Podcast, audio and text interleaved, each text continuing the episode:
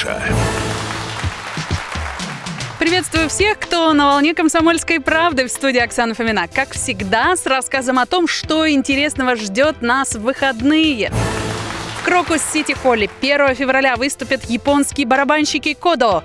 А на следующий день таджикско-российская певица Манижа, чей путь к успеху начался с видеороликов в Инстаграме. Но главное событие – это, конечно же, выставка Сальвадор Дали «Магическое искусство» в Центральном выставочном зале «Манеж». В музеях России его произведений нет. Многие россияне уверены, что весьма недурно знают творчество великого испанца, но и их выставка сумеет удивить. Есть и признанные шедевры, и те картины, которые вообще никто не видел. Всего 180 работ, живопись, графика, фотографии. Представлены все главные художественные увлечения Дали от кубизма, импрессионизма до абстракции. Испанские организаторы выставки призывают закладывать побольше времени на рассматривание картин. Только пристальному взгляду откроются смыслы и детали, которые закладывал художник в свои произведения.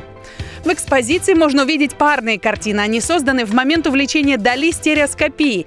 Зритель должен был надевать на глаза стереоскоп, и две картины сливались перед ним в одну. Как раз из стереоскопической серии работы Дали, приподнимающей поверхность Средиземного моря, чтобы показать Гале рождение Венеры. Билеты можно купить на сайте, но обратите внимание, на них нет времени, так что лучше приходить пораньше, дабы не толпиться в очереди.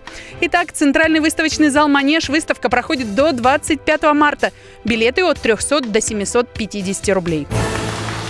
А что в других городах? В Иркутске 1 и 2 февраля можно посмотреть фильмы 4 международного фестиваля короткометражного кино Nordic Shots 2020.